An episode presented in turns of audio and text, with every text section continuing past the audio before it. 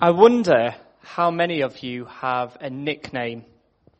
Throw your hands up if you have a nickname, if you're known by something other than your name. A few people. Let's just see some names. There we go. Beans. Your beans. Theo? The Rock. The Rock. Why are you called The Rock? He's a rock at the back in defence. You're a Rock at the back in defence. Very good. Anybody else at the back? Oh, Simon? Well, I, I have three. I have Sumo Sai, um, Chunk, uh, this, um, and Squiff. Okay. Excellent. Thank you. P. Peach or P? P. Very nice. Eth. Sorry? Eth. Eve. Excellent. Short of your name. Okay. And there we go.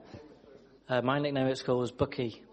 Bucky. Very nice. I'm going to have one more. There we go. In Switzerland, I'm called Dodo, but I'm not a dodo and I'm not extinct yet. Excellent. And uh, we'll finish there. Okay. One more now. I need to need to work out more. I'm running around the church and I'm exhausted. Okay, so um, I did a little bit of research before. Let's see if you know who these people are. Well, we've done, we've had Beans. Who knows who Smithers is? Smithers. Sam Smith. Well done. The Barrelizer. Abby Barrel. And finally, the Prime Minister. The Prime Minister. Would the Prime Minister like to show himself, please?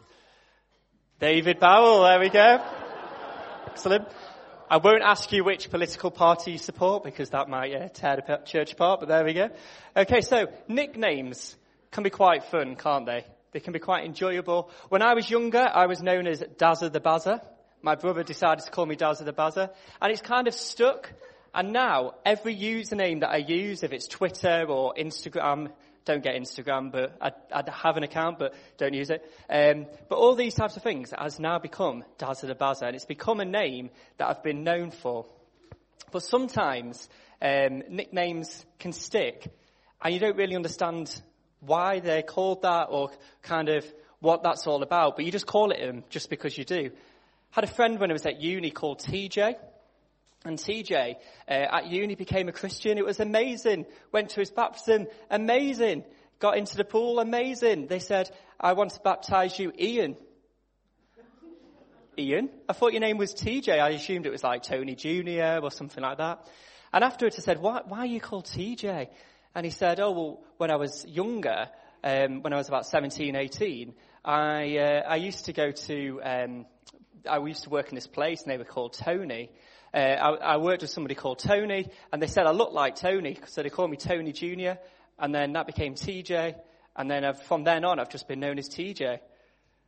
So this guy was known as TJ even though his name was Ian, and sometimes nicknames can stick.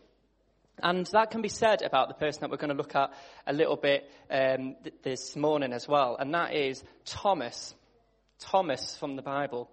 And if we were to open our Bibles and look through, if we were to discuss with other people, you'll probably at some point hear the nickname Doubting Thomas. But why did this Thomas guy get such a nickname? Why did he get such a name? Because actually, reading the Bible, Thomas was quite a faithful person. Thomas was quite a well-known person. But we'll have a look at it in a, in a little bit. But when it comes to doubt, you're probably going to be in one of these uh, groups if, if uh, we think about doubt. And the first group is specific doubts, maybe about the characteristic of God. We doubt that God will provide in a situation. We doubt that God will be in our relationship. We doubt that maybe that family member that we've been praying for, or we doubt that maybe God might not heal that person. Or it might be that we doubt about who Jesus says he is you know what? We were praying before and sometimes we might doubt, I don't know if actually that prayer is going to be answered or I don't know if that's going to happen. Or, you know, we're here today and we're singing songs. Am I making all of this up? Like when we're singing, am, is it right? I, is it true? And sometimes it might be, I'm not even sure if I believe in God. Or maybe you've heard of great missionaries. You know, we are hearing before about Brother Andrew. Um, and it, it, might be that you, you look at that and you think, I believe that it can happen for them, but I don't believe it will happen for me. I don't know if anybody here has kind of had those thoughts before, maybe those concerns, uh, but that's kind of what we're going to look at today. But before I do that, I just want to start by reminding you a little bit about earlier when, when Sam was talking, he's talking about stepping out of the boat, stepping out in faith. You know, Peter walked on water. Why? Because he stepped out of the boat. He believed that God would use him. He believed that he could get to Jesus in that situation. And I just want to remind you of a few verses in the Bible which talks about how amazing God is, how amazing God's power is. God is bigger than we can say, bigger than we can imagine. Ephesians 3 verse 20 says, Now to him who is able to do immeasurably more, immeasurably more than all we ask or imagine, according to his power that is at work within us. Just a question, do we believe this today? Do we believe that God can move in our lives today? Do we believe that? The thing is, we all have doubts. We all have doubts at one time or another. And there's probably been a time when we've doubted God or doubted something either that somebody else has said or somebody else has done. And the question isn't if you doubt. The question is when you doubt, what do you do about it? And actually, is doubting a bad thing? Is doubting a bad thing? Why does it have such negative words? So if you can turn to me to John 20, we're going to look at the account of uh, the um, of Thomas and where he um, doubted God or he doubted the appearance of God, and it appears on page 1029 in the church Bibles as well. So what we're going to do, we're look, going to look at the moment when Jesus came back and he was talking to his friends. It was after Jesus had died, he'd been crucified, He'd raised from the dead three days later. It was, and he appeared to his disciples. And understandably, his disciples were confused. They were a little bit scared. They didn't really know what was happening. They'd been following around this pretty amazing guy for three years. And then he'd gone. So quickly he'd gone. And that is where we join the story here. So let's read John 20. And it starts at verse uh, 24. Sorry, no, uh, verse 19. On the evening of that first day of the week, when the disciples were together with the doors locked for fear of the Jewish leaders, Jesus came and stood among them and said, Peace be with you. After this, he showed them his hands and his side. The disciples were overjoyed when they saw the Lord. Again, Jesus said, Peace be with you. As the Father sent me, I am sending you. And with that, he breathed on them and said, Receive the Holy Spirit a bit later on, verse 24. Now Thomas, one of the twelve, he wasn't with the disciples when Jesus came. So the other disciples told him, we have seen the Lord. But he said to them, unless I see the nail marks in his hands and put my finger where the nails were and put my hand into his side, I will not believe. A week later, his disciples were in the house again and Thomas was with them. Though the doors were locked, Jesus came and stood among them and said, peace be with you. Then he said to Thomas, put your finger here, see my hands, reach out your hand and put it into my side. Stop doubting and believe. Thomas said to him, my Lord and my God. And Jesus replied, because you have seen me, you have believed. Blessed are those who have not seen and yet have believed.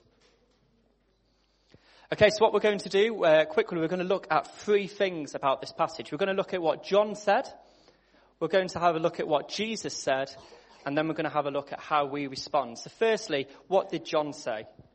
He said in verse 25, I will not believe. I will not believe. He doubts that the actual account that happens is real. Why? Because he wasn't there.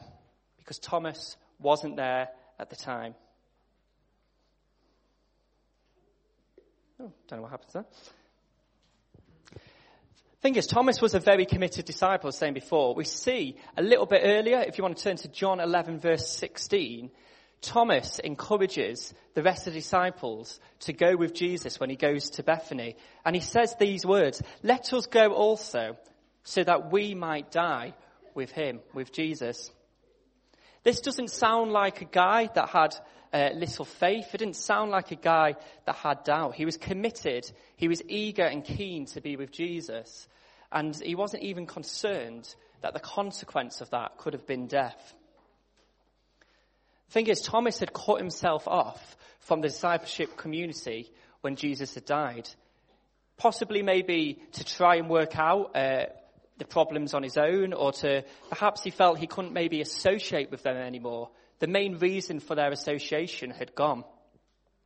But for whatever reason, he missed the coming of Jesus. And as a result, he was penalized for his absence with a week of struggle. So what can we learn about Thomas? We can learn that he was the absent man, but we can also learn that he was the honest man, the honest Thomas. You see, what we see in this passage is Thomas is completely honest about his doubt. Just imagine the tension in the room at that point. The disciples hurriedly come in and say, we have seen the Lord. He is risen. We've seen him, Thomas. We've seen him. And it could have been so easy for him to go with the flow and go, yeah, yeah, yeah. But actually he didn't.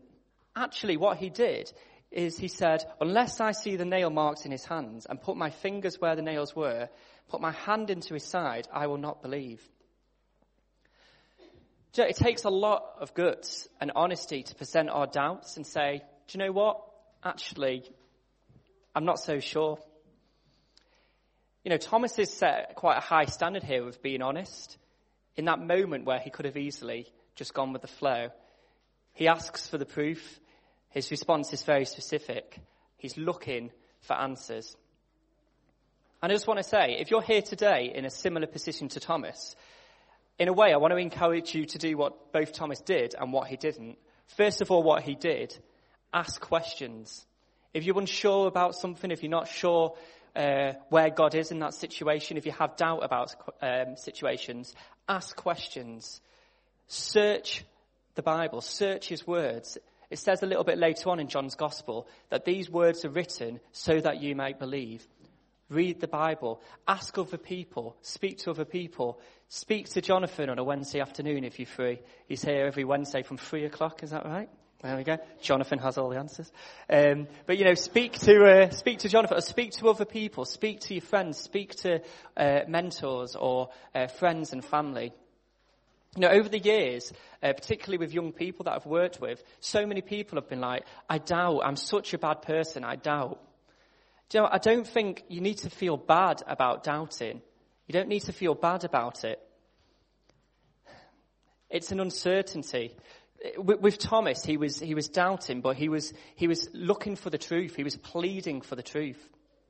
And in our small group uh, series at the moment, we're looking at Philippians, where Paul talks about being made righteous uh, with God, and you'll be looking at that a little bit later if you're in a small group as well.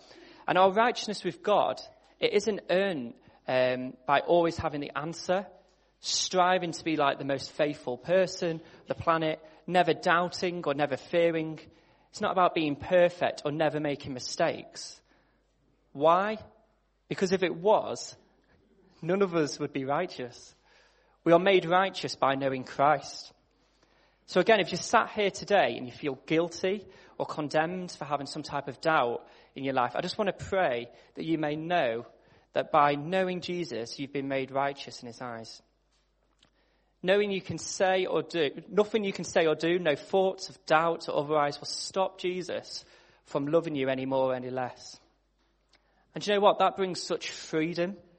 That, the, the knowledge to know that you don't have to strive, you don't have to strive to always have the answers. What freedom it brings to know that we don't always have to act in a certain way. We don't always have to pretend that we know the answers to appear like we've got everything sorted. So uh, the next one. Oops, there we go. Uh, the response of Jesus. We see in verse 26 that a week later, Jesus came back. Only this time, Thomas was there. Hallelujah. And do you notice it was almost a carbon copy of the week before? Jesus appears. Jesus says, peace be with you. But also, Jesus knows exactly what Thomas had said the week before, because what Thomas had asked for, Jesus showed him, because Jesus knows exactly what he'd said. Now, if you're having doubts, Jesus knows exactly what's coming out of your mouth or what you're thinking. Psalm 10 verse 17 says, You, Lord, hear the desires of the afflicted. You listen to their cry. You know, Jesus knows exactly the situation in our heart, and he sits with us in any doubts or any pain. And also, Jesus isn't angry. He doesn't have a go at Thomas. He could have easily gone, seriously? You don't believe? After everything that I taught you, after everything that you'd seen, feeding of the 5,000, don't remember that, Thomas? He doesn't. He's compassionate. He meets Thomas where he's at and he gives him the answers he so desperately needs. So how do we respond to this? So if and when you have doubts, I just want to encourage you to be like Thomas in being honest with your doubt. You know, in my experience, I've found that having a mentor has been really helpful. You know, somebody away from it all, just to be like, do you know what? I'm really struggling with this at the moment. Can you help me with this? Can you pray for me with this? Or a prayer triplet or an accountability partner, just being honest about your struggles instead of hiding away so you can deal with those things as well and pray for them. And secondly, I encourage you not to isolate yourself like Thomas did. You know, I'm not saying don't go away and spend time with God at all. I'm not saying that at all. Of course, it's really great to um, uh, spend time with God in that secret place. But actually, because Thomas was isolated from the rest of the community, he missed out on exactly what he, requ- what he required that assurance that Jesus was alive, and he missed out on that at the time. And it may be that the very thing that you need in times of doubt or times of confusion is in fellowship, is in church services, is in prayer meetings, is in your small group. I encourage you um, to, to don't, you know, don't lose that because of guilt. Don't separate yourself from that because you feel guilty about doubts or concerns. And thirdly, I encourage you to, uh, to persevere. You know, Thomas had to grapple with this doubt for a week. And it doesn't really mention there in the Bible, it doesn't say what happened in that week. We can only speculate. You know, it could be maybe the disciples, time and time again, were like, seriously, Thomas, it did happen, I promise you. But it doesn't, it, you know, it doesn't mention that. But just imagine that awkwardness for those seven days. Jesus with the disciples, the disciples celebrating, you know, they, we've seen the risen Lord. Thomas didn't believe him. And during times of doubt struggles, it may be helpful to remind yourself of past experiences when God has uh, provided for you, or put yourself in a situation where you hear of God's provision. Can I encourage you as a church as well? Can we share what God's doing in our life? What, how great is it to hear testimony of what God is doing in our life today? You know, we've heard about what Jesus has done in our past. We've heard what Jesus has done for us, which is amazing. But let's also share about what Jesus is doing today, tomorrow. Share what God is doing in our lives. Let's celebrate how Jesus is alive today as he has been 2,000 years ago. So just as we finish, I just want to uh, uh, encourage you to reflect on some of the areas in our own lives. How are we doing today with our relationship with God? Is there anything that's preventing us today from totally putting our trust in Him. And it may be that during uh, the talk, maybe God has stirred something up in you. Maybe it's that you need to go away and you're like, you know what? I need to pray about something. I need to talk to somebody about um, a concern I've got, a doubt I've got. I encourage you to do that. A little bit later on, Jesus, in verse 29, Jesus promises us that there'll be a special blessing for those that believe without seeing. Sometimes that can be really difficult. Sometimes we need the evidence. You know, we need to, if we use the illustration of Sam before with the Charles Blondin story, we need to know that somebody will be in the wheelbarrow that will roll across and come back before we get in the wheelbarrow. You know, but maybe, maybe God's just saying today, just get in the wheelbarrow. Trust me. I haven't felt, I haven't uh, let you down before and I'm not going to let you down again. You might go, but it's too difficult. I'm not sure. Just get in the wheelbarrow. Don't worry. But what will people think? What if I'm embarrassed? What if, don't worry. Get in the wheelbarrow. But what if I fail? What if I do it and I, I get it wrong? Don't worry. Just get in the wheelbarrow. Just a bit of a, a, challenge for you. What is it that God's calling you to do today? Where is God asking you to take control? Or allowing God to take control, sorry. Uh, I'm just going to finish by praying. And I just want to, if we can uh, start to play the next song, Simon, um, the Creed, that would be great. And if you're in the band, if you'd like to come up.